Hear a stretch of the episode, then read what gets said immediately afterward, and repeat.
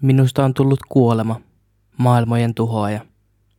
Näin siteerasi Robert Oppenheimer hindujen pyhäkirjaa Bhagavad Gitaa onnistuneen ydinkokeen jälkeen.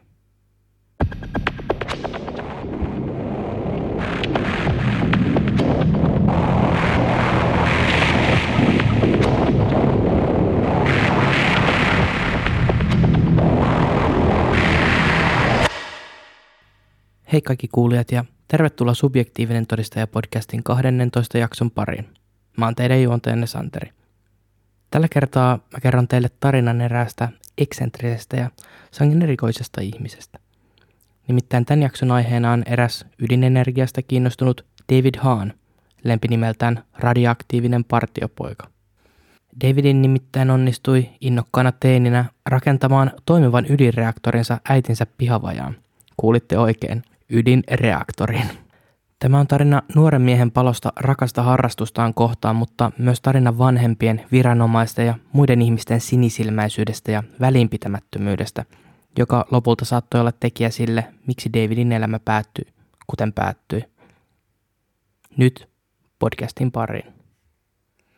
David Charles Hahn syntyi lokakuun 30. päivä vuonna 1976 Royal Oakin kaupungissa Michiganin osavaltiossa Yhdysvalloissa. Davidin vanhemmat erosivat Davidin ollessa taaperoikäinen. Lapsuutensa hän asui isänsä ja äitipuolensa kanssa, mutta viikonloput hän vietti äitinsä luona. Davidin isä sekä äiti olivat autotekniikan insinöörejä ja he olivat töissä General Motorsilla – Lapsena David oli aivan tavallinen lapsi, joka pelasi baseballia, jalkapalloa ja oli myös mukana partiossa. Kavereistakaan ei ollut pulaa. David viettikin heidän kanssaan paljon aikaa naapurustossa leikkien. Mutta jo nuoresta iästä lähtien David oli kovin kiinnostunut kemiasta ja saikin isoisältään The Golden Book of Chemistry Robert Brentin vuonna 1960 kirjoittaman lapsille suunnatun kemian opuksen.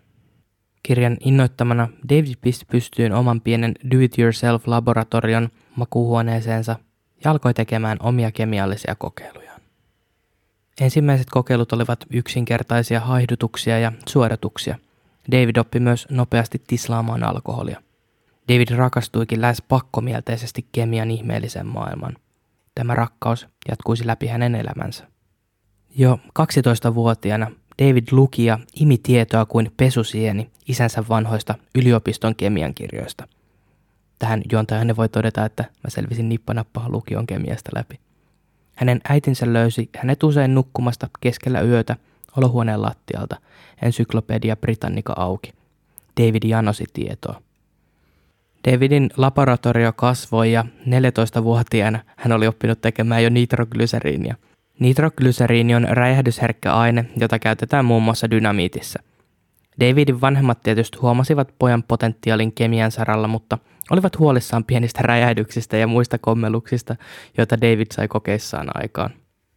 Mä vaan näen sieluni silmin, kun tämä pieni punapäinen poika kyhäilee nitroglyseriinia huoneessaan ja aina välillä kuuluu box, jonka jälkeen David ilmestyy savuverhon takaa naamanoessa.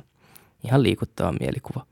Mutta kemialliset kokeet johti siihen, että Davidin huone alkoi näyttää enemmänkin taistelutantereelta kuin teinipojan huoneelta. Lopulta Davidin isä joutui remontoimaan pojan huoneen, mutta ei kieltänyt räjähdysalttiita kokeita. Sen sijaan isä otti poikaa siirtämään laboratorionsa kellariin. joo, ymmärrän, että lasten harrastuksia ja mielenkiinnon kohteita on tärkeää tukea, mutta no joo. Kasarin loppu ja Ysärin alku oli vissiin vähän erilaista aikaa. Itse ehkä kyllä huolestuisin, kun oman lapsen huone näyttäisi kuin pommin jäljiltä kirjaimellisesti. Saadakseen rahaa koko ajan monimutkaisemmiksi muuttuvia kokeitaan varten, David teki koulun ohella paljon töitä, milloin missäkin. Obsessoituminen kemia ja töitten teko johti siihen, ettei koulunkäynnistä oikein tullut enää mitään. David reputtikin oikeastaan kaikki aineet paitsi tieteet. Jenkeissä science, tieteet niputtaa yhteen kemian, biologian ja fysiikan – Edes matematiikka ei häntä kiinnostanut, mutta tieteissä hän sai pelkkiä kymppejä. David olikin opettajiensa mukaan omissa maailmoissaan viihtyvä poika ja panosti opintoihinsa vain silloin, kun aihe oli häntä kiinnostava. Sinänsä tällaisessa käytöksessä ei ole mitään järisyttävän eriskummallista, mutta Davidin unelma elämässä sen sijaan kuulostaa hieman riskialttiilta. Se oli nimittäin kaikkien alkuainetaulukon alkuaineiden kerääminen kokoelmaksi, siis mukaan lukien ne kaikki radioaktiiviset aineet. Teinivuosien aikana Davidin intohimo vei hänet siihen pisteeseen, että kaverit alkoi kaikota hänen elämästään. Aika ei vain riittänyt sosiaaliseen elämään. Mutta Davidilla oli kuitenkin tyttöystävä nimeltä Heather. Heatherin vanhemmat kertoivat Davidista seuraavasti. Kutsuimme hänet kerran mukaan häihin. David oli mukava poika, mutta meidän piti pyytää, ettei hän juttelisi yhdellekään vieraalle. Hän saisi juoda ja syödä niin paljon kuin halusi, mutta ei selittää vieraille ruokien kemiallisia koostumuksia. Heterin vanhemmat olivat noteranneet Davidin pakkomielteen kemiaan. Hän ei oikeastaan halunnut tai osannut puhua oikein mistään muusta. David jatkoi riskialttiita kokeitaan. Usein ne päätyi, jos jonkinlaisiin räjähyksiin ja onnettomuuksiin. Kerran David ilmestyi partion kokoukseen naama oranssiksi värjäytyneenä, erään epäonnistuneen kokeen seurauksena. David oli puuhailut jonkinlaisen keinotekoisen itseruskettavan kanssa, ja kyllä, hän siis kokeili itseensä kaikki valmistamansa litkut. Kerran partioleirillä David ja hänen partiokaverinsa räjäyttivät teltan ilmaan, kun Davidin mukana tuoma magnesiumsäkki räjähti. Hän oli tuonut magnesiumin mukanaan tarkoituksena valmistaa ilotulitteita kavereilleen. Jossain kohtaa kuitenkin Davidin isä ja tämän äitipuoli alkoi pelätä, että poika jonain päivänä onnistuisi räjäyttämään koko talon maan tasalle.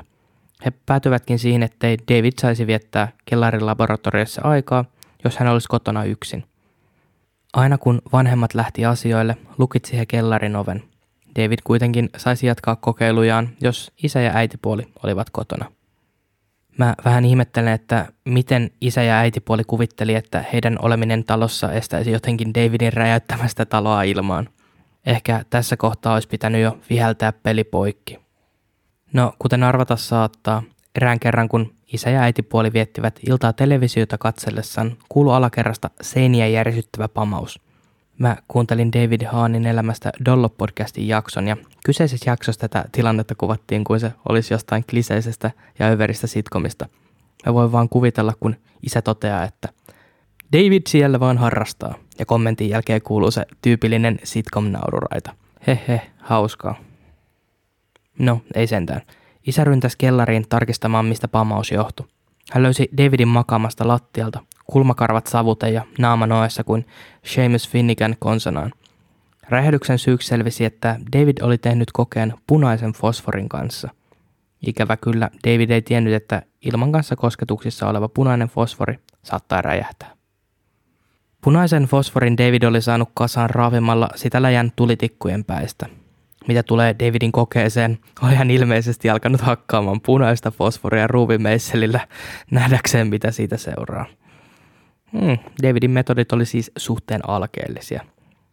No, epäonnistuneen punafosfori ja ruuvimeisselikokeen jälkeen Davidin isä joutui kiikuttamaan poikansa sairaalaan.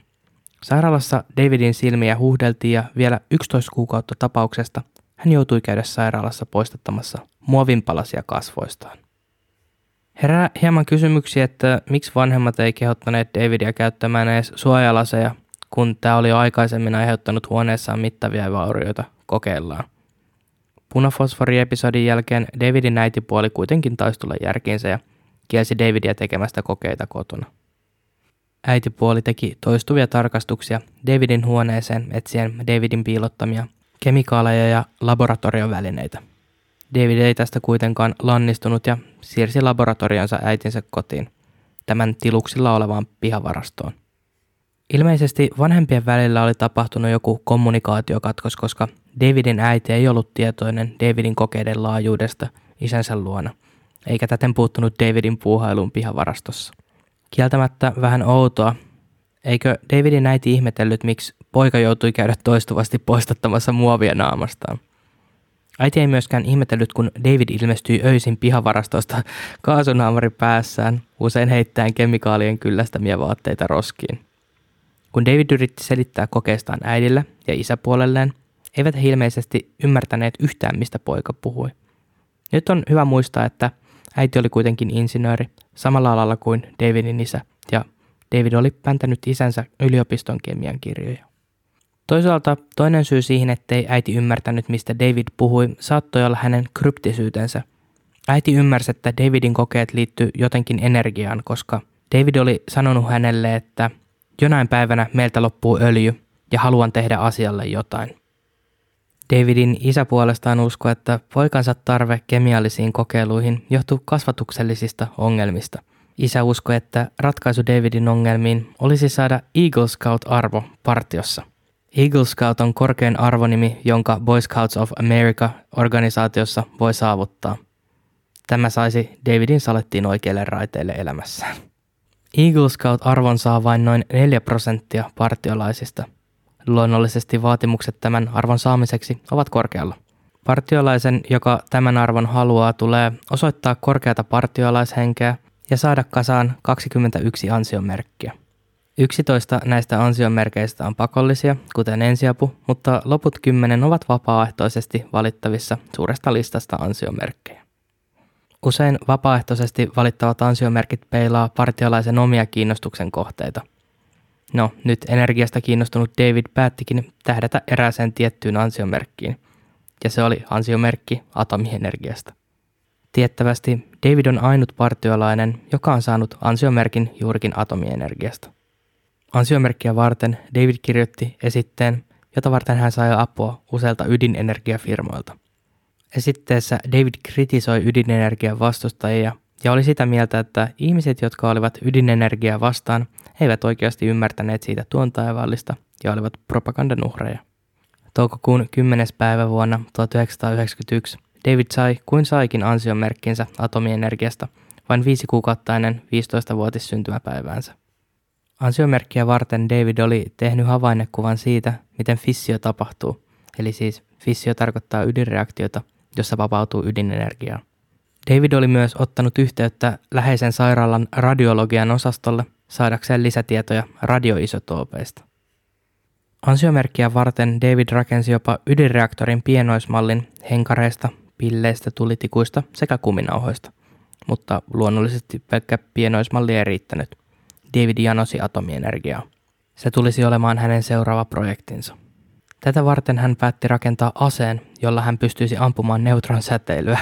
Davidin harmiksi häneltä puuttu kuitenkin raaka-aineet tämän toteuttamiseen. Joten mitä nuori David tekikään? Hän päätti kirjoittaa kirjeitä monelle eri taholle, kuten Yhdysvaltain energiaministeriö ja Amerikan ydinenergiasäätiön. Kirjeessä David tiedusteli, mistä hän voisi mahdollisesti saada radioaktiivista materiaalia projektiinsa. Mitäpä veikkaatte, mitä nämä korkean tason virastot suhtautu nuoren Davidin projektiin? No, aluksi tietysti häntä ei otettu tosissaan, koska olihan hän vielä lukiolainen. David päättikin esiintyä lukion fysiikan opettajana ja lähetti tämän uuden identiteetin turvin jopa 20 kirjettä päivässä eri ydinenergian erikoistuville tahoille. David itse kertoi myöhemmin saaneensa runsaasti hyödyllistä tietoa valheellisten kirjetteensä avulla. Kaikista avuliain näistä virastoista oli Yhdysvaltain atomienergiakomissio. Davidin onnistui jopa saamaan kyseisen komission isotoppien valmistuksesta ja levityksestä vastaavan johtajan huomio. Kyseisen johtajan nimi oli Donald E. Erb – Häneltä David sai vinkkejä, miten eristää radioaktiivisia elementtejä, listan isotoopeista, joita David voisi käyttää ketjureaktiossa, sekä kaikista tärkeimpänä kertoi Davidille, että kaikista tehokkain neutronien lähde oli alkuaine beryllium. Davidin kysyessä Erbiltä kokeesta aiheutuvista mahdollisista riskeistä, sai hän kuulla, että riskit olivat lähes olemattomat, sillä olihan prosessi atomienergiakomission valvovan silmän alla – Herb ei siis yhtään tuntunut tajuavan, mitkä Davidin oikeat tarkoitusperät olivat. David sai myös listan arkisista käyttöesineistä ja aineista, joista hän voisi mahdollisesti saada käsinsä radioaktiivisia isotooppeja. Käytännössä Davidilla oli nyt kaikki tarvittava tieto projektia varten. Tärkeimmiksi aineiksi muodostui Americium 241, jota löytyy niinkin arkisesta esineestä kuin palovarottimesta, Radium 226, joka löytyy antiikkikellojen viisareista, uraani 238, jota löytyy pienissä määrin tietyistä mustista maaleista, sekä thorium 232, jota löytyy kaasulampoista. Amerikiumia varten David otti yhteyttä palovaroittimia valmistamaan firmaan, kertoen, että tarvitsisi niitä suurissa määrin kouluprojektia varten. Eräs firma tarjosikin hänelle diiliä sadasta rikkinäisestä palovaroittimesta dollari per palovaroitin. David ei ollut varma, missä kohtaa palovaroitinta Americium 241 sijaitsi, joten hän päätti suoraan tiedustella tätä. Mitä veikkaatte? Alkoiko kellään hälytyskellot soida? No ei tietenkään. He kertoivat Davidille tarkat tiedot Americiumin sijainnista palovaroittimessa. David sitten irrotti Americiumit palovaroittimesta ja hitsasi ne kasaan millekäs muulla kuin puhalluslampulla. Kuulostaa tosi työturvalliselle. Americium-köntin hän sijoitti lyijystä tehtyyn säiliöön, johon hän teki yhteen kylkeen reijän, jotta säteet ohjautuisi reiästä ulos. Tämän jälkeen David ohjasi reijän kohti alumiinia ja näin ollen hän sai haluamansa, neutronipyssyn. Tällä neutronipyssyllä hän pystyisi pommittamaan haluamaansa ainetta neutronella ja näin ollen saada aikaan radioaktiivista säteilyä. Nyt tarvittaisiin vain jotain, mitä ampua uudella pyssyllä. David ajoi satoja kilometrejä etsien Geiger-mittarin avulla radioaktiivisia kiviä. Harmikseen David huomasi, että tämä ei tuottanut kuitenkaan tulosta. David jopa teippasi Geiger-mittarin kiinni autonsa konepeltiin, mutta tuloksetta. Tämä ei luonnollisesti lannistanut punapäistä atomimiestämme – hän päätti kirjoittaa kirjeen tsekkiläiselle firmalle. Kirjeessä David kertoi halustaan ostaa uraania. Taas kerran David esiintyi professorina, joka tarvitsi uraania koulunsa tutkimuslaboratorioon.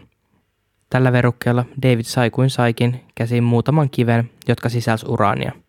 Kukaan ei taaskaan kyseenalaistanut Davidia tai hänen tarkoitusperiään. No, mitä David uraania sisältäville kiville sitten teki? No alkoi hakata vasaralla tietenkin, tarkoituksenaan eristää kivimurskasta typpihapun avulla uraani itselleen. Ongelmaksi muodostui kuitenkin typpihapon käsiin saaminen. Yksityishenkilönä sen saaminen olisi lähes mahdotonta, mutta taas kerran nuori kemistimme ei lannistunut, vaan päätti valmistaa typpihappoa itse. Saatuaan typpihapponsa valmiiksi, hän yhdisti urania sisältävän kivimurskan ja typpihapon, lopulta kuumentaen sitä korkeassa lämpötilassa – Lopputulos näytti kutakuinkin mustalta mönjältä. Mönjen David kaatoi suodatinpussin läpi tarkoituksenaan saada eristettyä tällä tavalla uraanimönjestä. Tämä ei luonnollisesti ollut kovin toimiva erotusmenetelmä. Koska uraani oli osoittautunut umpikujaksi, päätti David suunnata kiinnostuksensa thoriumiin. Ehkä tämän alkuaineen kanssa hän olisi onnekkaampi. Thorium 232 saaminen olisi helpompaa. Davidin ei tarvitsisi kuin ostaa tuhat päin kaasulamppuja, ja näin hän tekikin. Puhalluslampua työkalunaan käyttäen David poltti kaasulamput lähes tuhkaksi saadakseen sisältä haluamansa thoriumin. Tämän jälkeen David osti tuhannen dollarin edestä liittiumparistoja ja leikkasi ne lankaleikkoreilla kahtia saadakseen niistä liittiumia. Seuraavaksi David laittoi toriumin ja liittiumin alumiinifoliosta tehdyn kennon sisään. Tätä foliokennoa hän alkoi sitten kuumentaa Bunsen lampun avulla. Tällä kertaa David onnistui – hän sai rikastettua toriumia jopa 9000 kertaa korkeammaksi kuin mitä luonnosta on mahdollista löytää. Mutta koska hän käytti nyt toriumia, ei vanha amerikiumista valmistettu neutronipyssy enää toimisi. David tarvitsisi jotain paljon tehokkaampaa. Tätä varten valikoitui alkuaine radium. Ja kuten aikaisemmin kerroin, radium 226 on saatavilla vanhojen antiikkikellojen viisareista. Sitä käytettiin myös 60-luvulle asti autojen ja lentokoneiden kojelaudoissa niiden viisarien valaisemiseen. Huomionarvosta on kuitenkin se, että radium on kovin myrkyllistä ja moni ennen aikaan radiumin kanssa maalannut sairastui ja useat heistä kuolivat. Nimittäin vielä 30-luvulla radiumilla maalanneilla oli tapana nuolla pensseliä, jossa oli tätä radioaktiivista ainetta. David alkoi metsästää antiikkikelloja ja kojelautoja, raapien niiden viisareista maalia pulloon. Tämä oli kuitenkin kovin hidasta puuhaa, kunnes David kerran antiikkikaupan ohjaajassaan huomasi, että keulaan teipattu Geiger-mittari alkoi huutaa. Kyllä, David piti Geiger-mittaria koko ajan autossaan teipattuna. Huomioitavaa onkin, että David ajaessaan Geiger-mittari autossaan oli vasta 16-vuotias. Antiikkikaupan omistaja Gloria Jeanette muisteli myöhemmin erästä päivää, kun hän sai kotiinsa puhelun työntekijältään – Työntekijä kertoi puhelimessa, että hyväkäytöksinen nuori mies olisi halukas ostamaan vanhan antiikkikellon, mutta haluaisi siitä pienemmän hinnan. Tähän ehdotukseen Gloria hetken tuumisen jälkeen suostui. David sai kellon hintaan 10 dollaria. Kellon sisältä David löysi syyn Geiger-mittarin villiintymiselle. Antiikkisen kellon aikoinaan maalannut työntekijä oli jättänyt kellon sisään pullon radiumia sisältävää maalia. David oli osunut kultasuoneen. Hän oli innoissaan. niin innoissaan, että hän päätti kirjoittaa Glorialle kirjeen, jossa hän kertoi ostavansa heti lisää kelloja, jos niitä Glorian käsiin päätyisi. Hinnalla ei ollut enää väliä. David konsentroi nyt käsinsä saaman radiumin bariumsulfaatin kanssa. Bariumsulfaatin hän oli saanut radiologiselta osastolta. Bariumsulfaattia käytetään varjoaineena röntgenkuvauksissa. Kukaan, taaskaan, edes radiologian osastolla ei kyseenalaistanut Davidin toimia. Tämä onnistuikin. Radium- ja bariumsulfaattisekoitus alkoi hehkumaan pahaenteisesti. Nyt David tarvitsi enää berylliumia. Sen saaminen olikin kovin yksinkertaista. David pyysi kaveria varastamaan sitä koulun laboratoriosta. Nyt hänellä oli tehokkaampi neutronipyssy. Tällä uudella pyssyllään hän alkoi pommittamaan keräämiään toriumia radiumseoksiaan. Geiger-mittarillaan mitatessaan hän huomasi saavansa jotain tuloksia aikaan radiumista, mutta torium puolestaan ei näyttänyt elonmerkkejä. Taas kerran professori Haanina esiintyen David kirjoitti kirjeen atomienergiakomission Donald Erbille kertoen pulmastaan. Selvisikin, että Davidin neutronpyssyn säteet oli liian nopeita uraanille. Hidastaakseen neutronsäteitä David käytti apunaan tritiumia. Tritiumia sai aseiden ja varsiousien pimeässä hehkuvista kiikareista. David ostikin ison kasan erilaisia tähtäimiä irrottaen niistä tritiumin. Tämän jälkeen pihnäpoikana David yritti palauttaa tähtäimiä metsästyskauppoihin, saaden lopulta porttikielon useaan paikkaan. Davidillä oli ollut tapana yrittää palauttaa aina tavarat sen jälkeen, kun hän oli eristänyt niistä tarvittavan aineen. Nyt 17-vuotiaana Davidilla oli kunnolla toimiva neutronipyssy. Davidin pyssyllä pommittama seos alkoi muuttua päivä päivältä radioaktiivisemmaksi. Nyt hän voisi aloittaa projektinsa toisen vaiheen – nimittäin hyötyreaktorin valmistamisen. Hyötyreaktori on ydinreaktorityyppi, joka tuottaa omaa fissiiliään, ydinpolttoainetta toisesta aineesta, kuten juuri thoriumista ja uraani 238. Hyötyreaktorin käytöstä sähköntuotannossa on luovuttu jo kauan aikaa sitten, sillä ne oli tapaturma- ja katastrofialttiita. Kuulostaa lupavalle. Viimeisetkin hyötyreaktorit suljettiin joskus Ysärillä – Ainut mitä David enää tarvitsisi olikin niin helppo rasti kuin 13,5 kiloa rikastettua uraania. Tällaisen määrän saaminen hyvin tarkkaan vartioitua ainetta olisi lähes mahdotonta. Oli siis kokeiltava jotain muuta ratkaisua. David irrotti radiumin ja amerikiumin lyijystä tekemästään kotelosta ja sekoitti ne beryllium- ja alumiinisilppuun, paketoiden koko alkuainekasan foliolla. Näistä muodostui Davidin ydinreaktorin ydin. Tämän ytimen David peitti täkillä ja täkkiin kiinnitti pieniä foliopalloja, jotka täytti thoriumia uraanijauheella. Koko rakennelmaa piti kasassaan mikäs muukaan kuin ilmastointiteippi. Geiger-mittarillaan testattuaan David huomasi, että tämä do-it-yourself-reaktori oli hänen omien sanojensakin mukaan ihan hemmetin radioaktiivinen. Suojavarusteena David käytti itse lyijystä valmistamaansa viittaa – on jäänyt epäselväksi millainen Davidin viitta oli ja kuinka paljon se oikeasti häntä suojasi. Onkin mahdollista, että Davidin viitta ei ollut mitään muuta kuin sadeviitta, johon hän oli teipannut lyijylevyjä. Jokaisen kokeilun jälkeen David heitti roskikseen vaatteensa ja kenkänsä, mutta vasta nyt hän alkoi tajuamaan, että tämä itsekyötty reaktori voisi saattaa hänet itsensä ja muut hengenvaaraan. Hän kertoi ystävälleen Jim Millerille huolestaan. Myös Jim oli kovin kiinnostunut ydinenergiasta. Jimkään ei kyseenalaistanut tätä projektia, vaan kertoi Davidille, että oikeassa ydinvoimaloissa ydinreaktoria pidetään stabiilina säätösauvoja apuna käyttöön. Ja suositteli Davidia käyttämään kobolttia. Koboltti imee itseensä neutroneita, mutta ei aiheuta fissiota. David päättikin tämän uuden tiedon valossa suunnata läheiseen rautakauppaan ja osti poranteria, joissa oli kobolttia – Ikäväkseen hän huomasi, etteivät kobolttiset poranterät toimineet radioaktiivisen säteilyn tasapainottamisessa. Nyt hän pystyy mittaamaan Geiger-mittarillaan säteilyarvoja jopa viiden talon päästä äitinsä pihavajan luota. David huolestui uudestaan ja alkoikin purkamaan reaktoria. Hän oli tullut siihen johtopäätökseen, että hänellä oli liikaa radioaktiivista materiaalia yhdessä paikassa. Toriumin hän piilotti kenkälaatikkoon – Radiumin ja amerikiumin hän jätti lojumaan pihavajan nurkkiin. Loput reaktorin osat hän pakkasi autonsa takakonttiin. Davidin oli päästävä eroon reaktorista. Ja hän alkoi kuumeisesti etsiä loppusijoituspaikkaa tälle pikkuselle Tsernobylille. Seuraavana yönä noin kello 2.40 elokuun ensimmäinen päivä vuonna 1994 paikallinen poliisi sai soiton nuoresta pojasta, joka väitetysti varasti autoista renkaita läheisessä nukkumalähiössä. Poliisin saavuttua paikalle he kohtas Davidin, joka kertoi poliiseille odottavansa ystävää. Selitys ei tietenkään mennyt läpi ja he päätti tutkia Davidin auton. Takapaksista löytyi työkalupakki, joka oli suljettu munalukolla ja ilmastointiteipillä.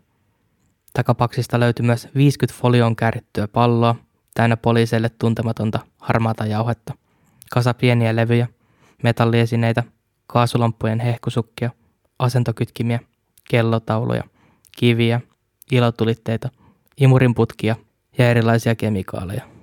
Kuten arvata saattaa, paikalle tulleet poliisit olivat äärimmäisen hämmästyneitä löydöstään. Eniten heitä huolestutti kuitenkin Davidin työkalupakki, jonka David kertoi olevan radioaktiivinen. Poliisit pelkäsivät työkalupakin olevan ydinpommi. Poliiseista korkea-arvoisempi päätyi lopputulokseen, että autossa on kotikutoinen pommi ja auto tulisi hinata poliisiaseman takavarikkoon. Tämän jälkeen partio soitti Michiganin osavaltion pommiryhmän paikalle. Heille selvisi kuitenkin nopeasti, ettei Davidin työkalupakki ollutkaan ydinpommi, mutta vaarallisen radioaktiivinen se kuitenkin oli. Tämä löytö aiheutti seuraavaa.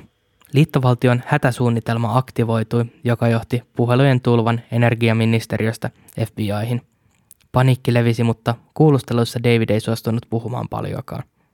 David antoi isänsä osoitteen, mutta ei äitinsä osoitetta, eli sitä paikkaa, jossa ydinreaktorilaboratorio sijaitsi.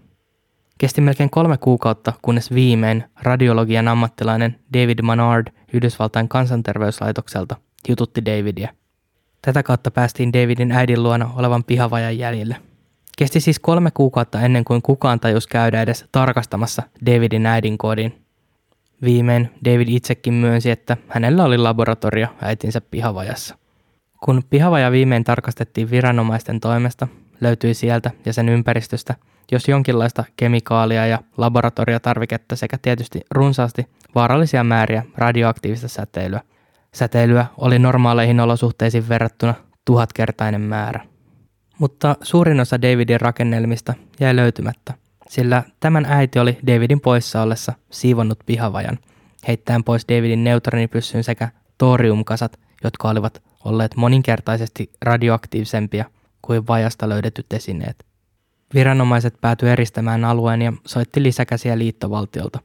Yhdysvaltain ydinvoiman valvontakomissio NRC Nuclear Regulatory Commission ei suhtautunut asiaan kuitenkaan kovin vakavasti ja delegoi asian Yhdysvaltain ympäristönsuojeluvirastolle. Vasta viisi kuukautta Davidin pidätyksestä ympäristösuojeluviraston toimijat saapu paikalle tarkastamaan tilanteen.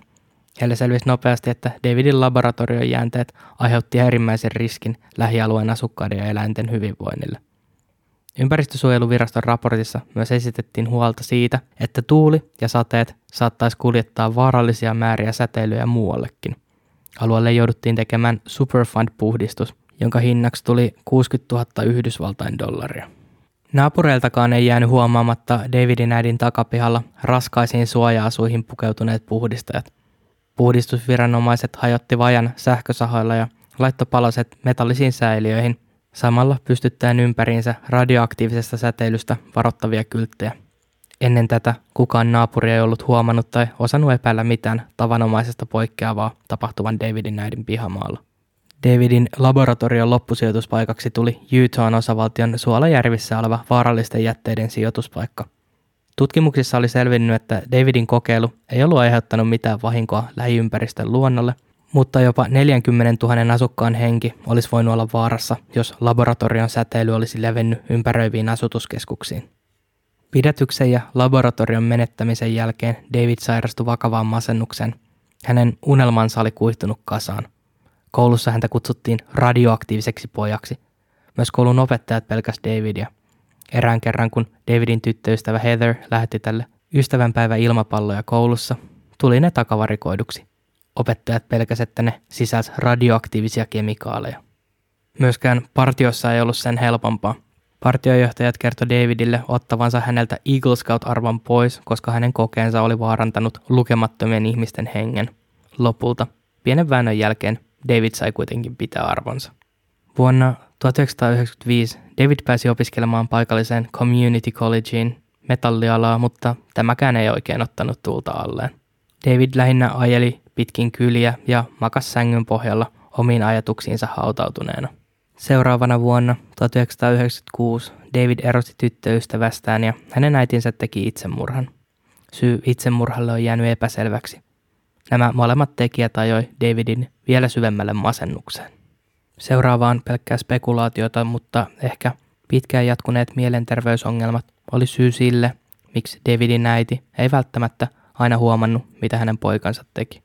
Isä ja äitipuoli vaati, että David etsisi uuden suunnan elämällä ja pakotti tai kehotti hänet liittymään armeijaan.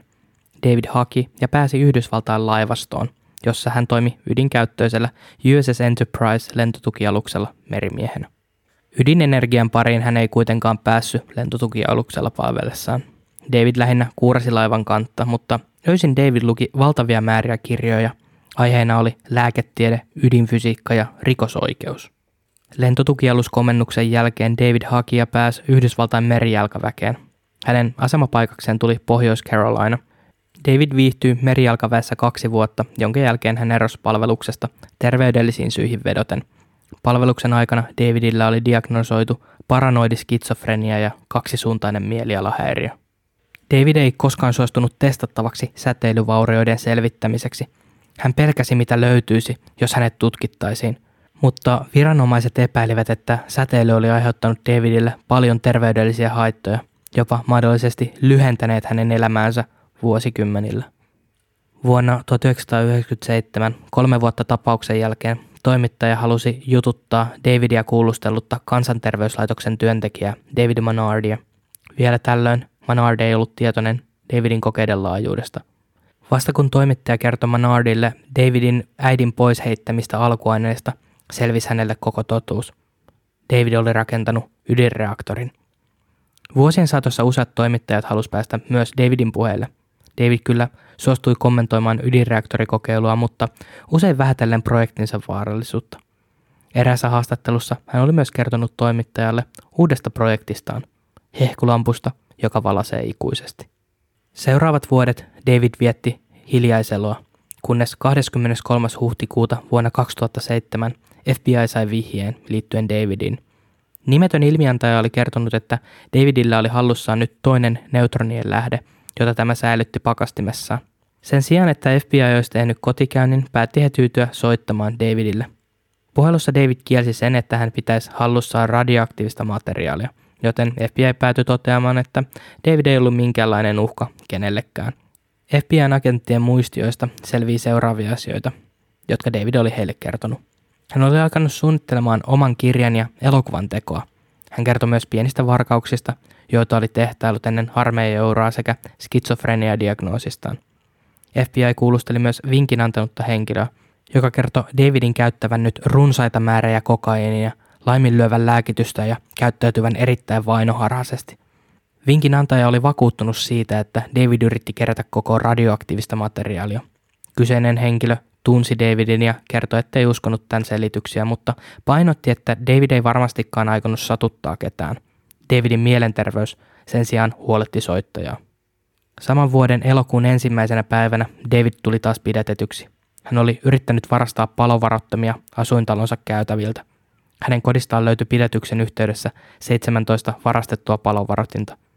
Davidin tarkoituksena oli eristää niistä taas kerran Amerikiumia. David sai syytteen varkaudesta ja myönsikin tämän.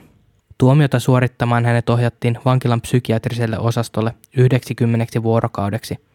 Juurikin tämän pidätyksen yhteydessä otettu pidätyskuva on ehkä tunnetuin kuva, joka Davidista liikkuu internetissä. Tässä kuvassa Davidin naama on punaisten läikkien ja haavojen peittämä. Tutkijat epäili, että kyseessä voisi olla mahdollisesti pitkäaikaisen säteilylle altistumisen oire, psoriasis tai huumeiden käyttö. Vuonna 2008 David pidätettiin taas kerran, tällä kertaa kokainin hallussapidosta. Läpi vuosien David jatkoi kokeilujaan, jotka muuttu ajankuluessa yhä omituisemmiksi. Kerran hän oli yrittänyt eristää kissansa kissanmintusta siirappia. David kertoi, että kissa nautti kovasti tästä kissanmintun konsentroidummasta ja vahvemmasta muodosta. David jatkoi myös antiikisten kellojen keräilyä. Onneksi hän ei kuitenkaan ryhtynyt enää valmistamaan uutta ydinreaktoria. David kertoi kellojen keräilyn syyksi sen, että hän tykkäsi katsella, miten energia liikkui kellojen radiumilla maalatuissa viisareissa. 2010-luvun alussa David kertoi käyttävänsä kyllä hänelle skitsofreniaa ja kaksisuuntaisen määrättyjä lääkkeitä, mutta silti kamppailevansa harhaluuleja ja masennuksen kanssa. 27. päivä syyskuuta vuonna 2016 David löytyi kuolleena kodistaan Michiganista. Kuoleman syyksi selvisi tahaton yliannostus. Davidin verenkierrosta löytyi alkoholia, difenhydramiinia sekä fentanyyliä. Hän oli kuollessaan 39 vuotta vanha. Davidin tarina innotti kirjailija Ken Silversteinia kirjoittamaan hänestä kirjan. The Radioactive Boy Scout ilmestyi vuonna 2004. Silverstein oli päässyt tarinan jäljelle vuonna 1998 Harper's Magazineissa julkaistun artikkelin luettuaan. Itse asiassa Davidin pidätyksen ja äidin pihavajan hävityksen aikana tapaus sai vain pientä mediahuomiota. Davidin tarina on innottanut myös liudan erilaisia ohjelmia ja dokumentteja. CSI New Yorkin Page Turner-jakson hahmo perustuu Davidiin. Televisiodokumentti The Nuclear Boy Scout julkaistiin vuonna 2003 Brittien Channel 4. Elokuvaohjaaja Duncan Jones kertoi myös Davidin tarinan olleen hänen elokuvansa Source Codein pääpaiksen inspiraation lähde. Mutta Davidin uskomaton projekti ei jäänyt vain sitkomien ja ohjelmien juonenkuljettajaksi. Vuonna 1999 kaksi Chicagon yliopiston fysiikan opiskelijaa Justin Casper ja Fred Neal Davidin innoittamana onnistui rakentamaan samantyyppisen ydinreaktorin kuin David oli rakentanut. Näiden kahden fysiikan opiskelijan reaktori pystyi tuottamaan jopa pieniä määriä plutoniumia – Plutoniumin tunnetuin käyttökohde on ydinaseet. Davidin koe innoitti myös toista poikaa Taylor Wilsonia yrittämään vastaavanlaista kokeilua. Wilsonista tuli nimittäin vuonna 2008 nuorin ydinfuusiossa onnistunut. Hän oli tuolloin 14-vuotias. Aikoinaan kun mä kuulin tämän tarinan, mä suhtauduin tähän lähinnä huumorilla. Punatukkainen poika kyhäilemässä ydinreaktoria, mutta nyt uudelleen kelattuna ja minä ikääntyneempänä Mä en voinut välttyä tietyiltä kuumutusreaktioilta. Eniten mua ihmetytti kuitenkin vanhempia ja myös viranomaisten täys väliinpitämättömyys Davidin toimista. Kukaan missään kohtaa, edes pidätyksen jälkeen, ei tuntunut ottavan pihavajassa kyhättyä ydinreaktoriprojektia kovinkaan vakavasti. Mieleen nousee tietyt yhtymäkohdat myös Terry Davisin tapaukseen. David oli kovin päämäärätietoinen ja motivoitunut – Ehkä jos elämä olisi jakanut hänelle toisenlaiset kortit, olisi hänen elämänsä voinut olla aivan toisenlainen. Mutta tämänkertainen jakso oli tässä. Jos tykkäsit jaksosta, paina seuraa, mistä ikinä tämän kuuntelitkaan. Ja käy vaikka seuraamassa mua Instagramissa subjektiivinen todistaja. Tähän on hyvä lopettaa. Kiitos sulle.